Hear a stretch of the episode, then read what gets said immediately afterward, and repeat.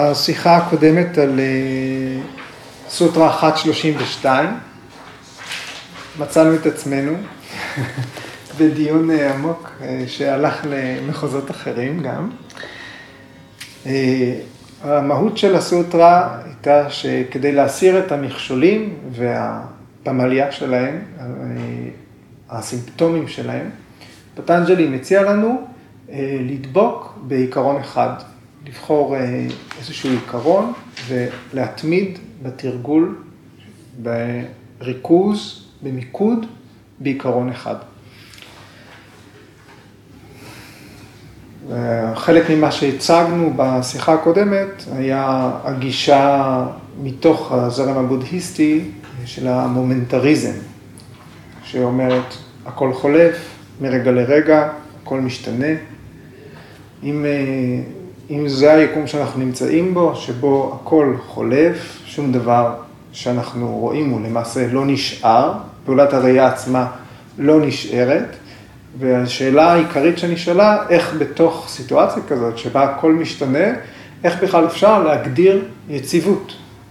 מה יציבות? איך אפשר להתמיד בדבר מסוים? איך אפשר למצוא דבר קבוע בתוך יקום שכל הזמן מתחלף לנגד עינינו? אז הרעיון ללמוד להתבונן בעיקרון אחד, אקטה טבע ביאסה, אז דיברנו על ההבדל, מה יהיה עיקרון אחד, לעומת כל דבר אחר בפרקריטי. מה הם הדברים בפרקריטי, בראייה של הסנקיה, בראייה של היוגה, שהם קבועים ובלתי משתנים. והזכרנו את המבנה של פרקריטי לפי הסנקיה. אתם זוכרים 24 או 25 עקרונות. בודי, מנס, אהמקרה, 5 אברי הפעולה, 5 אברי החישה, 5 פעולות החישה, זאת אומרת היסודות המעודנים של הטבע בתודעה, 5 יסודות הטבע, כפי שאנחנו מכירים אותם, אדמה, אש, אוויר, מים וכו'. ואף אחד לא שאל. הקהל מאוד תגובתי. אף אחד לא שאל, איך זה שעברי הפעולה שלנו, למשל, איך אנחנו מתייחסים אליהם, לפי הרעיון הזה, בתור עיקרון קבוע? אם הגוף הוא חלק מהפרקריטי, הוא חלק מתאים שמתקלים. אנחנו יודעים שהתאים שלנו מתקלים. אמרנו, ראיתי אותך כשהיית בחיתולים, אבל כל התאים שראיתי אז, היום הם לא שייכים לבן אדם הזה שהגובה שלו 2.10 מטר. כן? כל התאים התחלפו. איך יכול להיות שגוף פיזי, או הרעיון הזה, הוא חלק מעיקרון יציב ובלתי משתנה? יש פה איזושהי סתירה. אז אנחנו צריכים להבין שהעיקרון היציב הוא עיקרון יציב בתודעה. עיקרון יציב בתודעה. איך העולם מיוצב בתודעה על פי הסנקיה, על פי 25 עקרונות. 25 עוגנים שהם בלתי משתנים. אם אין רגל לאדם מסוים, הפעולה שהרגל נותנת עדיין קיימת. התודעה יכולה להתנייד. עברי הפעולה, ידיים, רגליים, הם צריכים לנייד אותנו ממקום למקום. הם צריכים להחטיף אגרוף. הם צריכים לקבל נדבה. הם צריכים לתת. הם צריכים לדבר. כל הפעולות האלה של תקשורת, הם לא תלויים דווקא בתפקוד הפיזי של הגוף. חשבתי על האסטרופיזיקאי סטיבן הוקינג, שבגיל 21 הודיעו לו שתוך 2 יש לו מחלת ניוון שרירים והוא יסיים את חייו, והוא חי עוד 50 ומשהו שנים אחרי ההבחנה הזאת, שבשלב מסוים הוא כבר בגלל ניוון השרירים ועוד סיבוכים של זה, הוא לא יכל בכלל לתקשר כמו אנשים רגילים, שעיצבו עבור המכשירים, שהוא תקשר בהתחלה באמצעות השירים של הגבות, והוא כתב ככה ספרים ומסות של מידע פילוסופי, עם הגבות הוא תקשר 15 מילים בדקה. כתב ככה ספרים, ואחרי כמה שנים גם זה לא עבד, אז הוא הכל עשה משריר אחד בלחי שעוד היה יכול להזיז, ואז הוא היה קצב של מילה אחת בדקה. והמשיך. זאת אומרת, העיקרון הזה של להתבטא, הוא לא קשור בהאם עברי הדיבור הם הפיזיים, הם באמת מתפקדים. אז אם המשימה שלנו, לפי סוטרה 132, המשימה שלנו ביוגה, כדי להסיר את המכשולים, זה לדבוק בעיקרון אחד. אז מה מבקשים מאיתנו? יעשה לנו שלום. ג'ינג'ר! אם המשימה שלנו היא להסיט את המכשולים ולהמשיך קדימה. זאת אומרת, התמדה, יציבות, זה קצת כמו מה ששמים לסוסים כאן, שלא היה להם גירויים, שהם הלכו ישר קדימה במסלול. אבל איזו מין איכות יש לאדם או אישה בהתנהלות כזאת?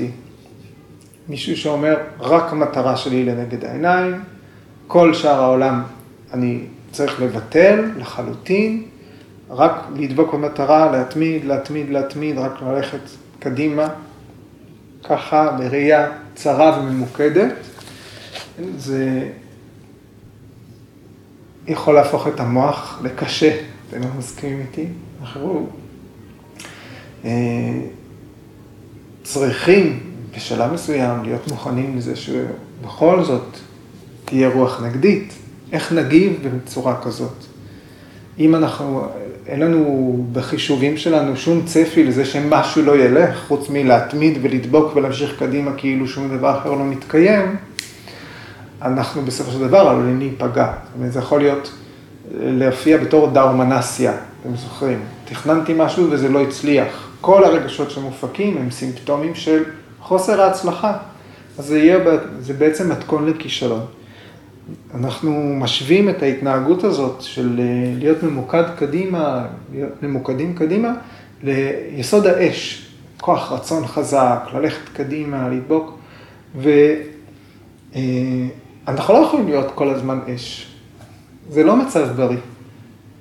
בעולם שכרגע אנחנו חיים בו,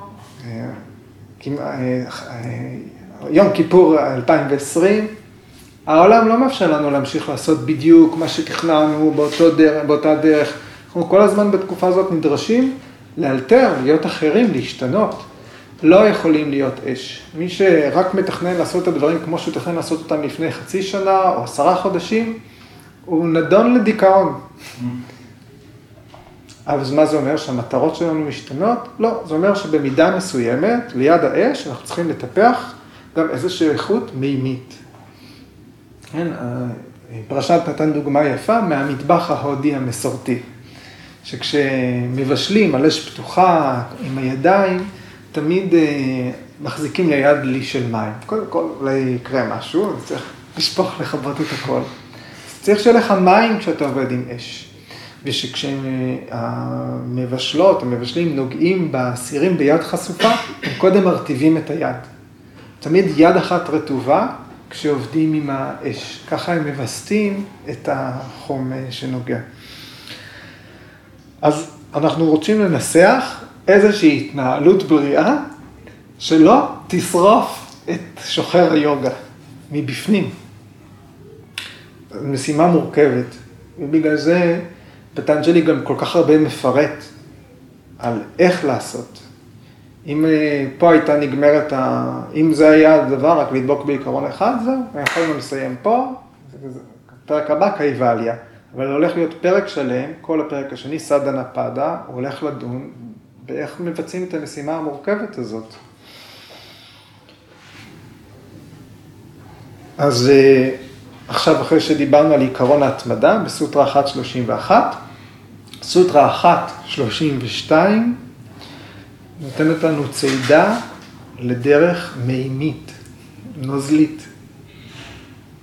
ואנחנו מתחילים פה נושא חדש, שנקרא, מבין הנושאים שלנו בסוטרות, הנושא יהיה צ'יטה פארי קרמה. פארי קרמה מילולית זה להתנקות.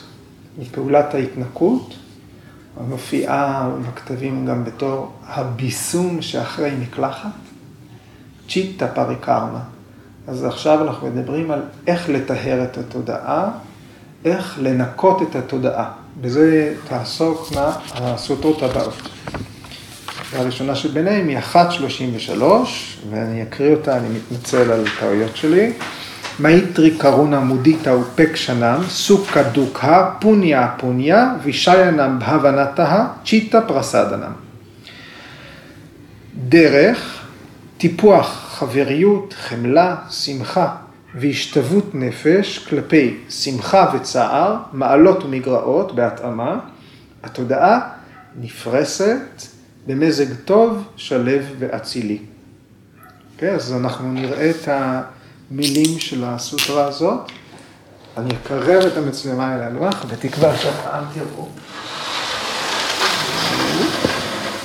אוקיי. ואם לא, זה מה יש. אז סוטרה 1:33, אתם רואים את הלוח? אתם תסתדרו. אין פעם אחת. כל הבית תסגר. 1:33. הם גם לא צוחקים עכשיו. מaitrī, karuṇā, mudita, upekṣā. שמעתם פעם את ארבעת המילים האלה? התלמידים אומרים כאן. קצת ניקוד.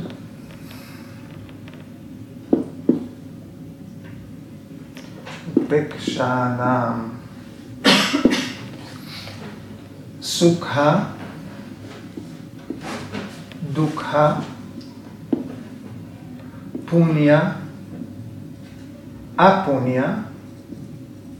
כבר יש לכם רעיון מה ההבדל בין פוניה לאפוניה. viṣayanam,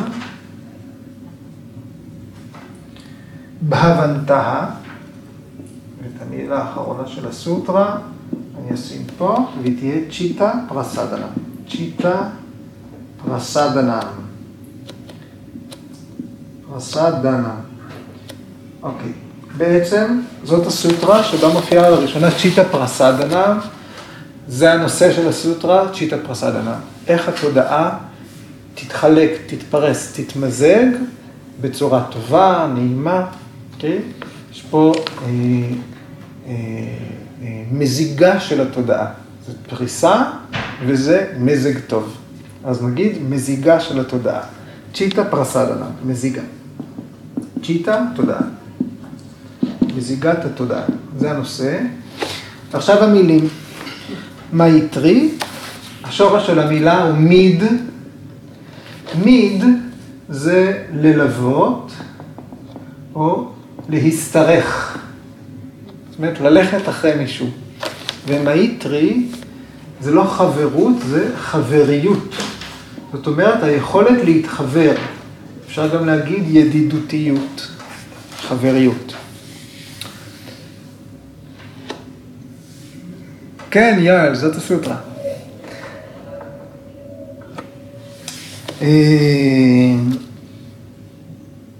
קרונה, מה השורש? קרי. חמלה. קרי, חמלה זה נכון. מה זה השורש קרי? כמו קריאה, קרמה, לעשות. קרי, פעולה, עשייה. וקרונה זאת חמלה. גורג'י אומר גם רחמים, אבל אנחנו הולכים עם המילה חמלה. בעברית חמלה ורחמים זה דברים שונים מאוד. גם באנגלית. גם באנגלית, compassion ומרסי, כן. מודיטה, מוד, זה לשמוח. ומודיטה זאת שמחה, אושר.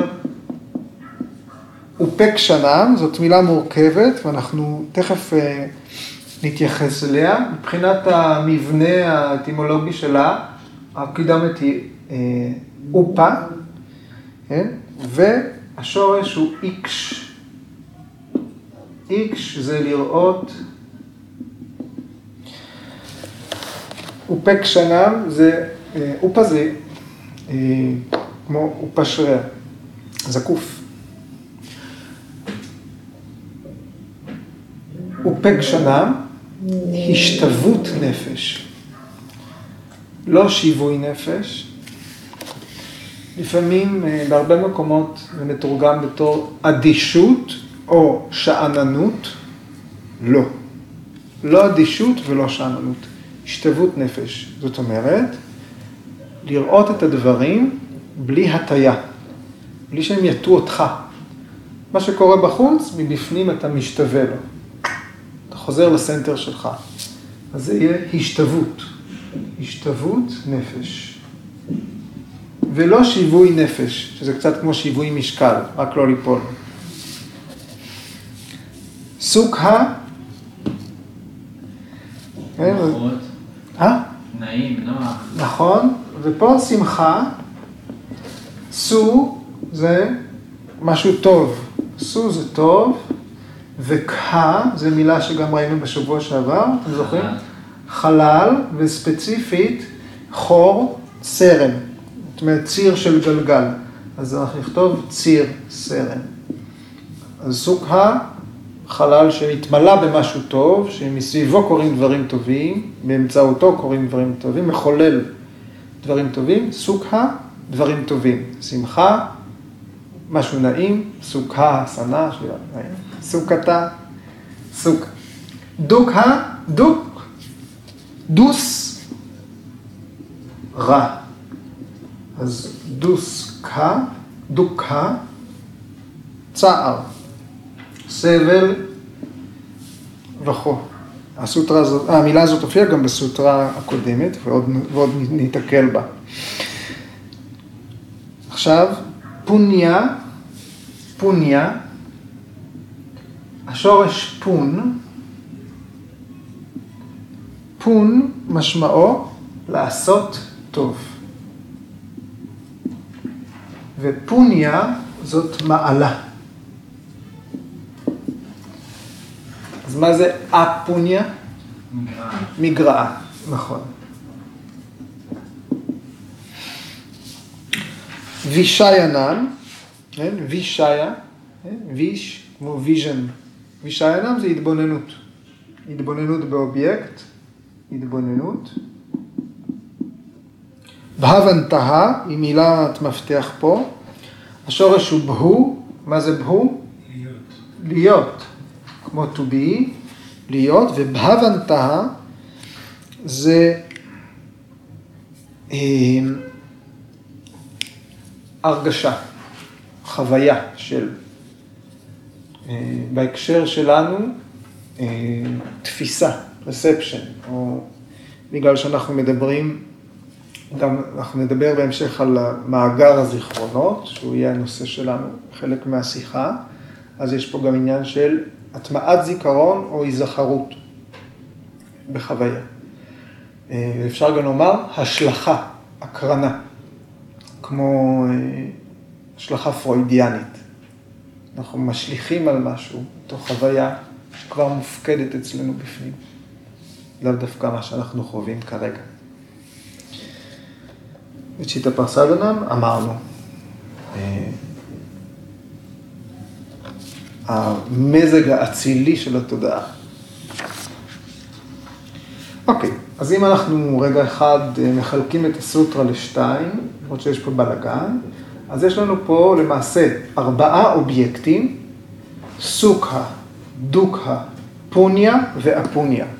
שמחה, צער, מעלות ומגרעות. ו4 תגובות אפשריות, מומלצות. חבריות, חמלה, שמחה והשתוות נפש. והסוטרה הזאת מובאת בהתאמה. זאת אומרת, שכדי להביא לפריסה, להשקטה של התודעה, למזג הטוב של הצ'יטה, אנחנו רוצים חבריות, להגיב בחבריות כלפי שמחה, כשמישהו אחר שמח. רוצים להגיב בחמלה כלפי צער, כשמישהו אחר מצטער, סובל. אנחנו רוצים להגיב בשמחה, כשאנחנו פוגשים במעלות של מישהו, כשמישהו אחר מצליח. ואנחנו רוצים להגיב בהשתוות נפש, כשאנחנו רואים מגרעות של מישהו אחר.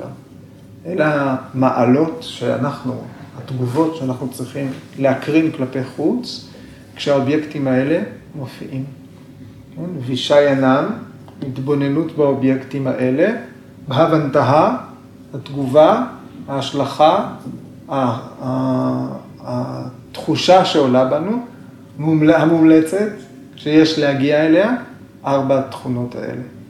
מייטרי קרונה, מודיטה ופקשנה. אז אנחנו מדברים לא סתם על המיינד, על התודעה באופן כללי, אנחנו מדברים על החלק התגובתי שלנו. איך אנחנו מגיבים לדברים שקורים בחוץ. מה שפרשנט קורא, המיינד האינטראקטיבי.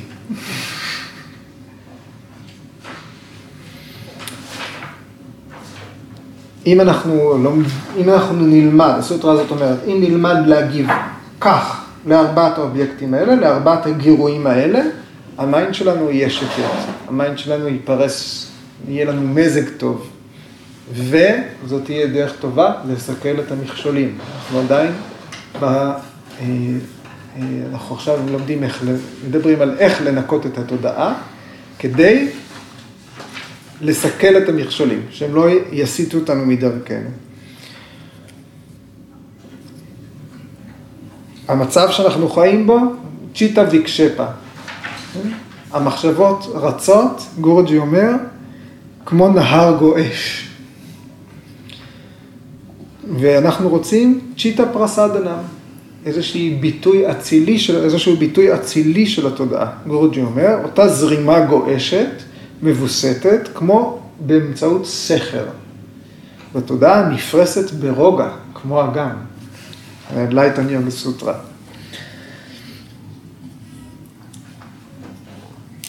אם הצ'יטה לחודה ברשת החושים, הסדקה, שוחר היוגה, נכשל להגיב בחבריות, בשמחה, בחמלה, בהשתוות נפש.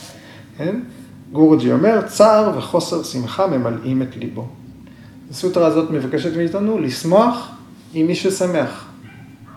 לחמול על מי שסובל, להיות חברים גם כלפי מי שמוכשר, ולהישאר שווי נפש מול אלה שסובלים עם מגרעות, אפילו אם אנחנו יודעים לניסיונות שלהם לשנות אותם.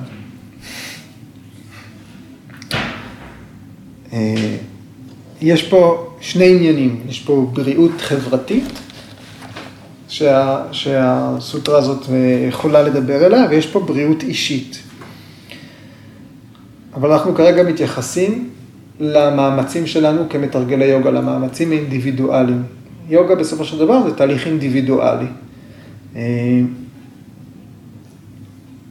אם אתם לא בטוחים שהמיינד שלכם הוא נמצא בהפרעה, אז פשוט תנסו לשבת בשקט לכמה דקות, לעצום עיניים ולשבת עם עצמכם. זאת אומרת, לעבור למצב שקט של המיינד. כל המכשולים מגיעים תוך רגע. כל המכשולים. וככל שמתמידים בזמן, אתם תגלו את כל הרשימה של 9 המכשולים, ואחרי, תוך 20 דקות בדרך כלל, נגיד שיש פוזיציות שזה יגיע יותר מהר, יש פוזיציות שזה יגיע יותר לאט. כל 13 התופעות שדיברנו עליהן בסוטרות 29-30, יופיעו. 30-31.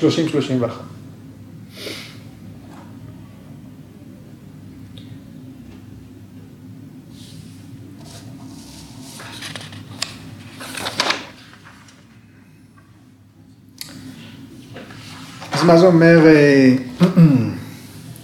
אוקיי.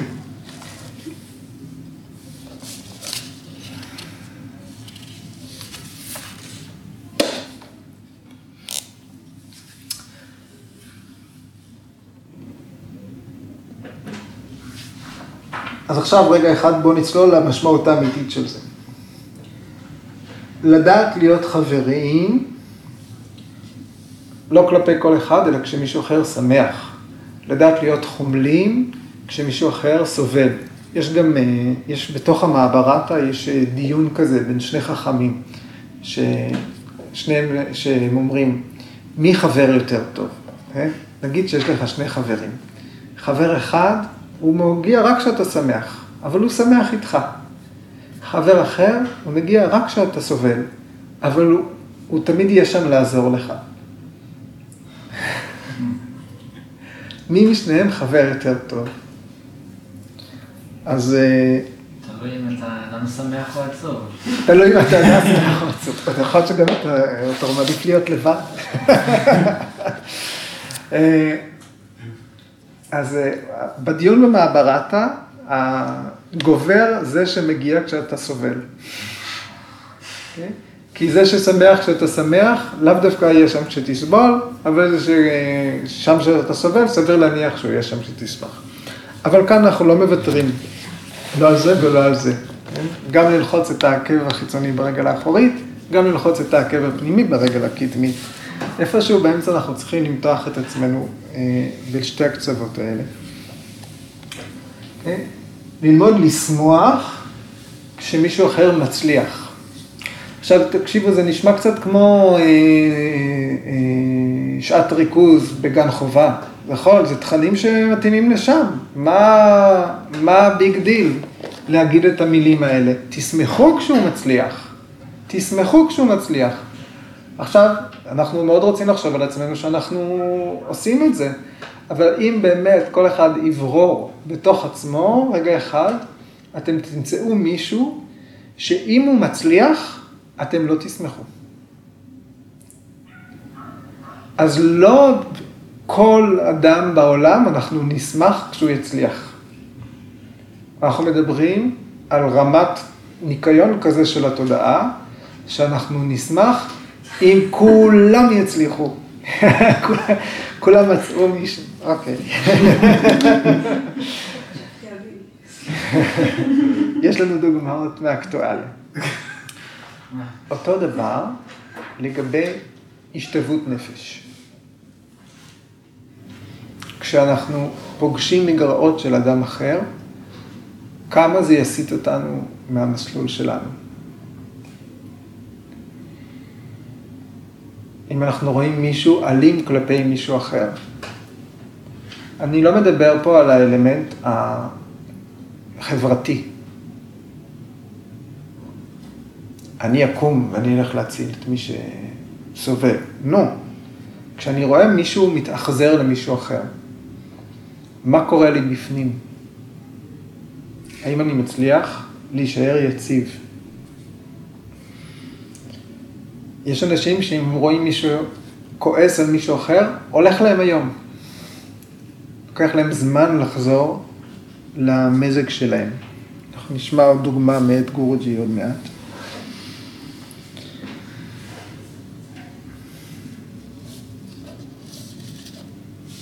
אז כשאנחנו באים להגיד את הדברים האלה, אנחנו לא אמורים עכשיו להיות צדקנים. אנחנו לא מדברים על אידיאלים חברתיים, לכן אני מדגיש את זה. זה נכון שאם אנחנו רואים מגרעות של אדם, יש לנו איזשהו צו מוסר חברתי, יש גם מבין התלמידים והחברים שאנחנו מכירים, אנשים שמקדישים את חייהם כדי לשפר את החברה, אבל כשאנחנו בתוך התהליך היוגי, זה לא העניין. האידיאל החברתי הוא שונה מהאידיאל היוגי. אנחנו מדברים פה, כשמופיעה מולנו מגרעה, לנקוט באי פעולה. יכול להיות שזה יכעיס חלק מהתלמידים שלי, אני יודע.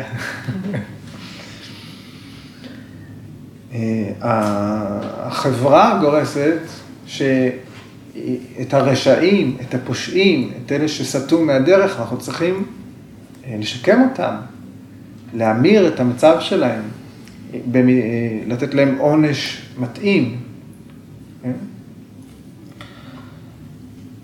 אבל ההמלצה של פטנג'לי ליוגים זה לא לעשות את זה. ההמלצה של פטנג'לי ליוגים נכתבת בזמן שבו מי שבוחר בנתיב היוגה פורש בכלל מהחברה, הולך לחיות ביער, הולך לחיות בהר,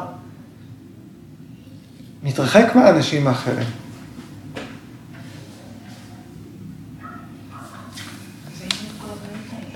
אין לו את כל הבעיות האלה, למה? לא יכולה לראות חיה מתאכזרת לחיה אחרת בטבע. הגירויים האלה יכולים גם לעלות מבפנים. הם לא חייבים לעלות רק מבחוץ. המגרעות יכולות לעלות מבפנים. אז אתה צריך להיות שווה נפש כלפי עצמך. אתה צריך להיות שווה נפש כלפי עצמך. אם אנחנו מתייחסים לעקרונות החברתיים, ימה. הראשון הוא ההימסה. זה לא אומר רק לא להצדיק לאנשים אחרים. זאת אומרת, קודם כל, אל תזיק לעצמך. התהליך הוא תהליך אינדיבידואלי. אין הבדל בין הסביבה החיצונית והסביבה הפנימית מהבחינה הזאת. אין הבדל. כשמגרעה עולה בחוץ, היא מהדהדת בפנים. העצה להשתוות נפש היא עצה פנימית. איך אתה צריך להגיב בתוך עצמך? להיות חברי, לחמול, לשמוח, זה הכל תגובות חיצוניות. השתוות נפש היא תגובה פנימית. ולכן, אנחנו יכולים גם להבין פה שהמקור יכול להיות פנימי. שמחה שאנחנו צריכים להיות כלפי החברים יכולה לעלות מבפנים. עצב שאנחנו מתבקשים להיות חומלים כשהוא מופיע, הוא יכול לעלות מבפנים. מעלה יכולה לעלות מבפנים. לא רק שמישהו אחר. יש... פעם אני הייתי מאחר כרוני. אני הייתי מאחר מהגרועים ביותר. הייתי מאחר, יש כמה עדים בקהל, שמשאיר אנשים לחכות לו שעה וחצי על כביש בלילה איפשהו, כי ככה הייתי. באמת. הייתי מאחר לכל מקום. אנחנו מדברים לפני שהתחלתי לתרגל יוגה, גם קצת לתוך זה. וליד זה שהייתי, אני באמת משתף אתכם, ליד זה שהייתי מאחר בעצמי, אם מישהו היה מאחר לפגישה איתי, אני הייתי מאוד מאוד כועס עליו. מאוד כועס. באמת. זה היה מכעיס אותי בצורה בלתי רגילה. הייתי מוכן לשרוף אנשים אם היו מאחרים לי. ועכשיו, הפסקתי לאחר, אחר כך. קודם עשיתי החלטה עם עצמי, להפסיק לקעוס על אנשים אחרים כשהם מאחרים. וביחד כל המערכת הזאת נעלמה. התחלתי לסלוח למאחרים. באמת. אחרי, לא יודע זמן, לא ניהלתי יומן מעבדה בנושא הזה, אבל אחרי זמן מסוים, הפסקתי לאחר. לא לאחר לי. אבל אני לא אכעס. בשבילי. אתם מבינים את הרעיון? השתוות נפש. כשמישהו מעלה את המגרעה שלו, מראה את המגרעה שלו, אנחנו צריכים להיות שווי נפש. אנחנו צריכים לדעת, לא לאבד את הסנטר שלנו, בשביל עצמנו. בקונטקסט של הדיקה, כי הוא לא מכוון לאותו מקום, אבל תוך כדי שהוא מסביר לו למה צריך להילחם ברעים. נכון. כן, הגיטה, סיפור המסגרת, הוא תמיד עומד באיזושהי סתירה לתכנים עצמם. זה עד כדי כך שיש זרמים בפוליטיקה של ההינדו, שהשתמשו בתור, בבאג וגיטה, בתור מסמך שמעודד לצאת למלחמה. זה עד כדי כך, אפשר לקחת את זה לכל מיני כיוונים.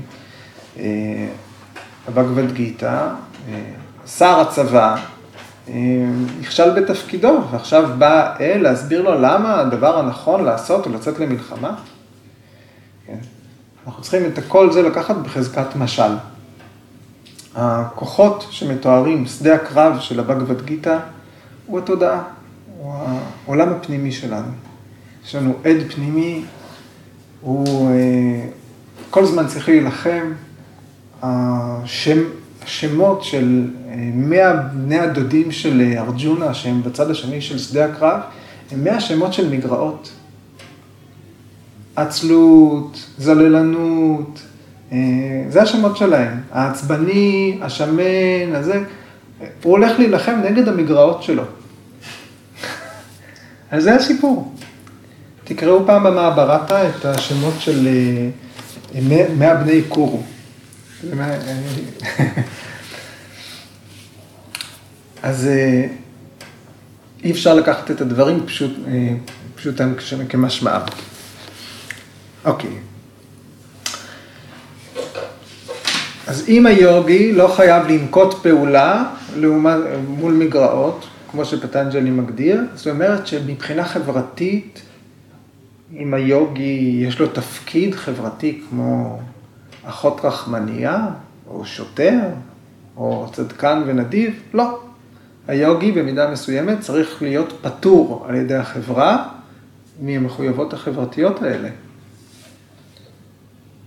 אם עכשיו מישהו מאוד צריך ממני עזרה, אבל אני חולה, אני בבידוד, אני חולה. אם אני חולה, אז ברור מאליו שאני לא זה שצריך ללכת לעזור לו. מבחינה הזאת, היוגי צריך להיות גם פטור. יש את האסנה, סימאסנה 2, כולם מכירים אותה, תנוחת האריה. פדמאסנה, אורדווה, מוקשבנאסנה בפדמאסנה, עם הלשון והעיניים, הפרצוף המפחיד. למה לתרגל את הפרצוף המפחיד הזה? מה להבעה התלושה הזאת? זה בטח לא מפתה אנשים להצטרף לתרגול היוגה. הבעה הזאת מסמלת את ההתנתקות של היוגי מהחברה. את השבירה של המוסכמות החברתיות, של הנימוסים. זה חלק מהתרגול. בעת המודרנית ובתוך המסורת של איינגר, אנחנו, ביקס איינגר היה איש משפחה, הוא היה איש חברה, הוא היה איש קהילה, הוא היה גם נדבן, כל הכספים שלו בנה איתם כפרים ובתי חולים וכו'. אנחנו יודעים את העובדות האלה, אבל צריך לראות את ההבדל בין התקופה שהדברים האלה נכתבו, המסורת של היוגה כמו שהיא הגיעה, לבין העת המודרנית, שכולם נדרשים לג'נגל בין כמה כובעים, אבל לדעת באמת גם הרשום. זאת העצה. העצה היא להתעלם. לא להיות אדישים, לא למען האדישות, לא למען השעננות, לא למען המופע החיצוני, אלא מתוך הרמה הפנימית, כדי שזה לא יסיט אותי. אז תחושת במקרה הזה הטובה, כאילו שאמורים לחוות עם הכרות, כאילו אתה אמור לחוש חמלה ולא לעשות עם זה, כאילו יש כזה הרגשה לפעולה והן, כאילו הרגשות עליהן מתקות לחלוטין, זאת אומרת, אתה אמור להרגיש חמלה ולא לעשות שום דבר או... 4 המעלות האלה, 4 התגובות האלה, הן מתואמות ל4 האובייקטים. חבריות כלפי השמחים. חמלה כלפי הסובלים, שמחה מול מעלות והשתוות נפש מול מגרעות. לא השתוות נפש מול סובלים. אוקיי? ובסוף, אנחנו לא בתוכנו, אנחנו לא רובוטים שמחולקים באיזשהו אופן, רק ככה. אנחנו בסוף חיים באיזשהו בליל, באיזושהי זרימה. אנחנו רוצים שיהיה לנו יסודות עוגנים שאנחנו מכירים אותם. אוקיי, אז פטנג'לי מתייחס בסוטרה, 133, המילה היא בהוונטה. המילה היא לא אבהיאסה. הוא לא אומר עכשיו, תתרגלו מייטרי, קרונה, מודיטה, אופקשה. הוא אומר, תרגישו. הוא אומר, תחוו. אז העצה הזאת היא לא נגמרת במעשה. היא לא נגמרת בהרגל. היא נגמרת בתחושה. נגמרת בהרגשה. זאת אומרת, שהעומק של הדיון הוא לא עומק שגננת יכולה להעביר לילדים בגן. התגובתיות הזאת שאנחנו מדברים עליה, המיינד התגובתי, הוא משהו שצריך להיות נקי ומכוון לתגובות האלה מהמעמקים, מאיזשהו מישור עמוק, מהלב, מהליבה. לא שיעלה איזושהי תגובה של אני עצבני, אבל אני לא אגיב בעצבים. אז הריסון יכול להיות על פני השטח. הצ'יטה נקייה תהיה צ'יטה פרסאדנן, כשהתגובות שעולות ממעמקי הנפש יהיו אלה. אז הפעולה של הניקיון צריכה לכוון למצב הזה, לבהוונתה, לא לאביאסה של התגובות האלה, שזה מה שירגיש היוגי כשהוא נתקל באובייקטים האלה. אז ההצעה הזאת יותר קשורה לרגשות מאשר לאינטלקט. אי אפשר לפענח את זה בצורה, לנתח את זה בצורה אינטלקטואלית. צריך, אחרת לא נדע. אבל ההצעה היא הצעה רגשית. כמה פעמים שמעתי את הביג'אטה אומרת, מצטטת גורוג'י בשנתיים האחרונות, ואומרת, Yoga is an emotional subject. נושא רגשי. אפילו היא אמרה פעם אחת, 95%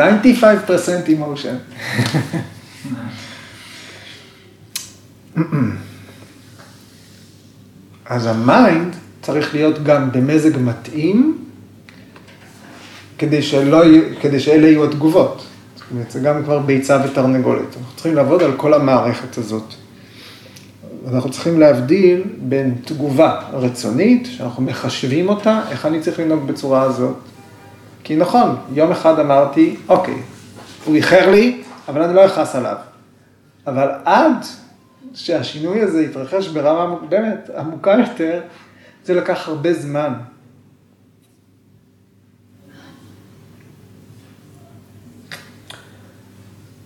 אבל מאחר ואנחנו פה במאמר מדעי, אנחנו יכולים לדעת, פטנג'לי אומר, אם היוגי מפתח את התגובתיות הרגשית הזאת, לאובייקטים האלה, צ'יטה פרסאדנה, שלוות נפש, מובטחת. זאת משוואה.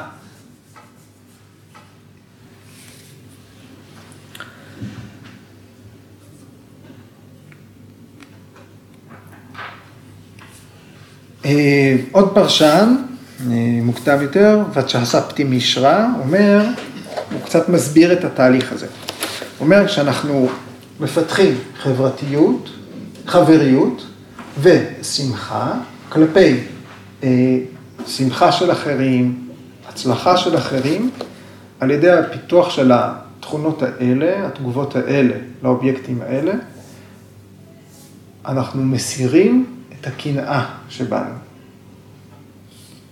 כשאנחנו מפתחים חמלה כלפי הסובלים, אנחנו מסירים את היצר שבנו להזיק לאדם אחר. וכשאנחנו מפתחים השתוות נפש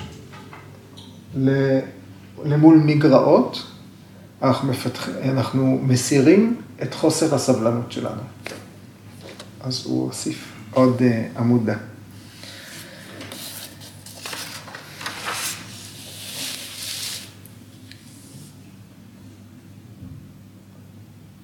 כדי לחבר לקונטקסט הכללי, אז זאת לא אלטרנטיבה לסוטרה 131. עכשיו אנחנו לא בשלב ה-או, או, או. עכשיו אנחנו ב-וגם. העצה היא, כדי להתמודד עם המכשולים, להתמקד בעיקרון אחד. אבל האמת היא, שאנחנו לא כל הזמן נהיה ממוקדים בעיקרון אחד. מה לעשות בשאר הזמן? okay? אז זאת לא אלטרנטיבה לסוטרה הקודמת, אלא השלמה, התאמה לסיטואציות. זה מים. איך לזרום בעולם, לא רק איך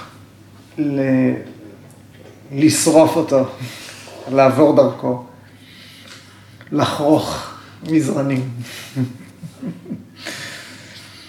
והסוטרה הבאה תציג אלטרנטיבה. תציג אלטרנטיבה שמתחילה מהנשימה.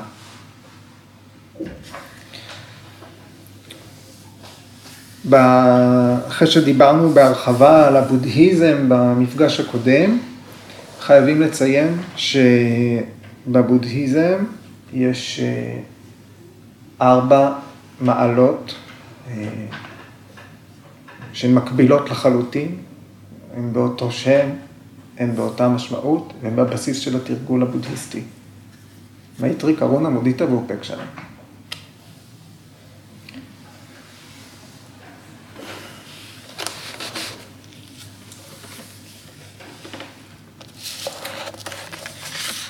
אוקיי. אז הבאתי עוד משהו מאור על החיים, מ-Light on Life.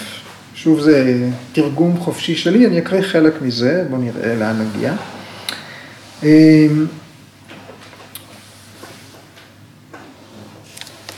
אם אנחנו רוצים להשיג, למה הבאתי את הקטע הזה? כי הוא מדבר על כך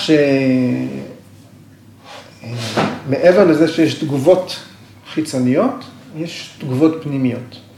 אם השינוי שנדרש מאיתנו, הוא שינוי שלא רק במישור האינטלקטואלי, לא רק במישור התגובתי, ההתנהגותי, אלא שינוי עמוק יותר. אנחנו צריכים איכשהו לחולל משהו באיך שהנפש שלנו מגיבה, לפני שאנחנו אפילו מודעים לזה שאנחנו מגיבים בצורה מסוימת. אז זה קטע נפלא שגורג'י מדבר. אז הוא כותב, כשפבלוב צלצל בפעמון לכלבים בזמני ארוחות, הכלבים כבר התחילו לרייר, כי צליל הפעמון יצר את המשוואה, פעמון שווה זמן ארוחה. כן? הפעמון גירה את תגובת הזמן לאכול, ואז הם התחילו כבר לרייר, אפילו שלא היה אוכל. עכשיו, הכלבים לא אמרו לעצמם, רגע, זה התגובה הפנימית שלי, זה היה רק פעמון, זה איזשהו גל משני. גורג'י משתמש בביטוי גל משני. יש גלים שיש איזושהי תנועה לתוך הים, לתוך האוקיינוס, ויש גל שמגיב, משהו עולה מבפנים בחזרה אליך. ככה קראנו קודם גם את הדוגמאות שלו על התודעה, נהר זורם, אגם שקט, סכר. כאן הוא קורא לתגובתיות הפנימית, למיינד האינטראקטיבי, הוא קורא לו גל משני. משהו יצר גירוי, היה גל ראשון, עכשיו עולה גל שני. הפעמון שהכלב שומע זה הגל הראשון. אבל הכלב לא מודע לגל המשני. הוא לא אומר, אני מגיב בריאור, למרות שאין אוכל.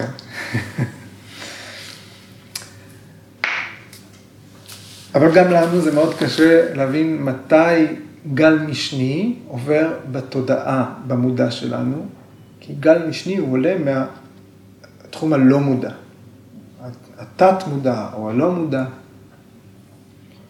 ההתנהלות שלנו, התגובתיות הרגשית שלנו היא תמיד גלים משניים, משהו שעולה מאיזשהו דבר שמוטבע בתוכנו. גורג'י. כשאנחנו נתפסים בפעולה של גל פנימי שעולה כלפי מעלה, כמו הריור, ברמה הפיזית והתחושתית או ברמה של עשייה. כלבים רירו בפועל. גם אנחנו נתפסים לרצף של פעולות לפני שאנחנו יכולים להתערב. גורג'י כותב ככה, למשל, סקס או אלימות בסרטים פועלים עלינו כך. גם אם אנחנו לא אוהבים או לא מסכימים עם ההופעה שלהם בסרט ברמה המודעת, הם יוצרים גלים משניים מתת ההכרה, או סרטונים, סלעים במים של אגרסיות. הם מחתימים את המים של התודעה. רק מי שחופשי לחלוטין מהחשיפה לתכנים כאלה, נמצא מעבר לסכנת זיהום.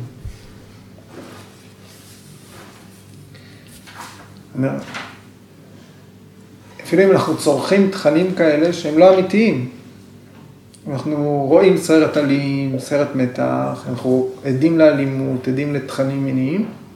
זה יוצר תגובות בתודעה. התת מודע שלנו לא מבדיל בין גירוי חיצוני כזה לבין גירוי חיצוני אחר. אנחנו בעצם מזינים את תת ההכרה שלנו בתכנים מסוימים. זה שהאינטלקט שלנו יודע ליצור את ההבדלה, התת ההכרה שלנו לא יודעת ליצור את ההבדלה. יש לנו שליטה בגל הראשון, בביסות שלו. אין לנו שליטה בגל המשני, בתגובה. אם אנחנו נפחית את התכנים האלה שאנחנו צורכים, אנחנו בעצם יכולים להפחית באופן משמעותי את החשיפה שלנו לסבל ומגרוע. עסקי הפרסום מבוססים ברובם על טריק שמעורר תגובה לא מודעת בלקוח. המודעות שלנו הופכת להיות מה שאנחנו מזינים אותה. מאוד קשה להיות מודעים לכך שהגלים המשניים האלה עולים. עלינו לחשוב שאנו מגיבים במצב מסוים לגירוי העיקרי, החיצוני של התודעה, אבל למעשה הגירוי שאנחנו מגיבים אליו הוא הרבה יותר עמוק ממה שאנחנו יכולים לשער. אנחנו מגיבים להטבעה מוקדמת יותר, לסמסקרה, משהו שעולה עם מעמקי האגם. לקוחות קונים מוצרים בלי לדעת שהניעו אותם באופן לא מודע לעשות כך. אנחנו חושבים שיש לנו חופש פעולה. אנחנו משכנעים את עצמנו שאנחנו חופשיים. אך המציאות היא שאנחנו תחת השפעה או מניפולציה של הגלים האלה. המילה influence בלטינית, משמעות שלה flow in. גם בעברית השפעה יש בה שיפוע, יש בה הטיה. כאילו הכרה היא משהו נוזלי, וניתן להזרים אותו לכיוון מסוים. גם בשפה שלנו, מחשבה היא גל, היא תנודה. היוגי רוצה לראות ולפעול באופן ישיר, דיברנו על זה בשבוע שעבר. אנחנו רוצים תגובה, אנחנו רוצים לא רק תפיסה ישירה, אנחנו רוצים גם פעולה ישירה. להגיב לפי מה שבאמת קרה. בלי כל הפילטרים הפנימיים האלה. בשביל זה צריך שתחתית האגם תהיה חלקה, כדי לפעול רק על בסיס תגובה לגירוי שבא מבחוץ ועל פני השטח. אצלי בדיוק עכשיו, בערך בשנה, זה העונה שאני צריך לדבר עם כל סוכני הביטוח. עכשיו, אספתי כמה. וכשאתה אומר להם שזה, זהו, נגמרה השיחה, תמיד אני חושבים עכשיו, אני פעם בשנה מוצא את עצמי שומע, לפחות כמה מוכרי ביטוח אומרים, אתה יודע מה זה כשבית נשרף? שלום, נראה שיחה. הם עושים שימוש אכזרי כדי למכור ביטוח, שזה כלום במיץ כלום.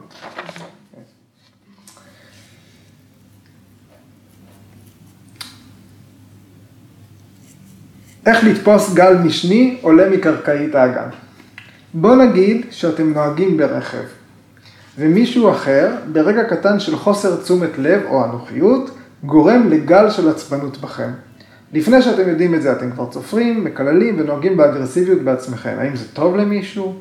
האם אתם מרגישים יותר טוב אחרי שנתתם לשלווה שלכם להתרסק בכזאת קלות? האם להאשים את הנהג השני עוזר להשיב את השלווה שלכם? לא. אם אנחנו רוצים לירט גל משני מלעלות, אנחנו צריכים זריזות ובהירות בתפיסה. מודעות עצמית חריפה.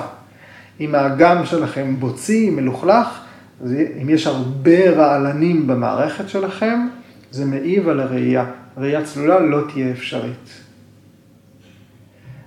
זה נורא יפה מה שאומר פה, בגלל שהוא מדבר על תגובתיות חריפה. ואני חושב שזה משהו שמאפיין גם את איינגר יוגה כאופי, של ההתרחשות. התרחשות שלנו בתרגול, תרגול אסנה, באירוע הזה שאנחנו קוראים לו שיעור, התרחשות חריפה. אנחנו צריכים ללמוד להגיב מהר בתור מתחילים. אנחנו לא רק צריכים לדעת להיות שקטים. יש גישות, יש אסכולות ביוגה מבקשים מהמתרגלים להיות כל הזמן ברוגע. זה סוג מסוים של הבעה של מערכת העצבים. אבל האמת היא שכדי לנסח, כדי ליירט גלים משניים, כדי ליירט תגובות, אנחנו צריכים לפתח לא רק שלווה, נפש. אנחנו צריכים לפתח גם חריפות. חדות. כי חריפות וחדות זה בהירות. אוקיי, עד כאן גרוצ'י. אוקיי, זמן לשאלות. שאלות מהקהל. יואל שלח לי קישור. מה הוא אומר? יואל שלח לנו את השמות של כל בני קורו. אבל יואל, זה בסנסקריט. זה בתרגום לסנסקריט. זה בטרנסליטרציה מסנסקריט. איפשהו יש את הרשימה הזאת עם התרגום לאנגלית. אז אם אתה עושה את השירות הזה, אם לא, אנחנו נמצא את זה. ואני חושב שפעם עשיתי חיפוש כזה, ומה שהגעתי לזה, לאיזשהו מאגר של איך לבחור שמות לילדים שלכם בהינדי, והרבה מהשמות האלה נמצאים. זאת אומרת שלאו דווקא...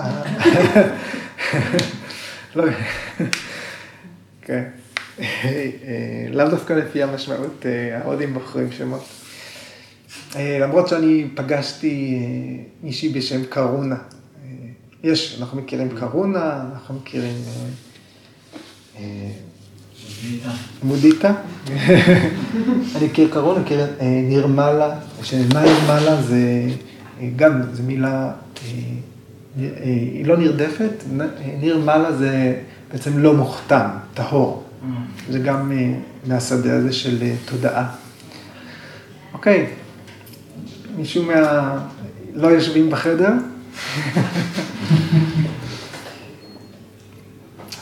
אוקיי, אז אנחנו נמשיך בשבוע הבא, בסוטרה 134, נותנת אלטרנטיבה ובעצם ממשיכה את הנקודה שבה גורוג'י יצר. איך התגובתיות שלנו יכולה להשתנות, והפעם שער הכניסה הוא יהיה דרך הנשימה. אוקיי, אז זהו לערב, תודה רבה.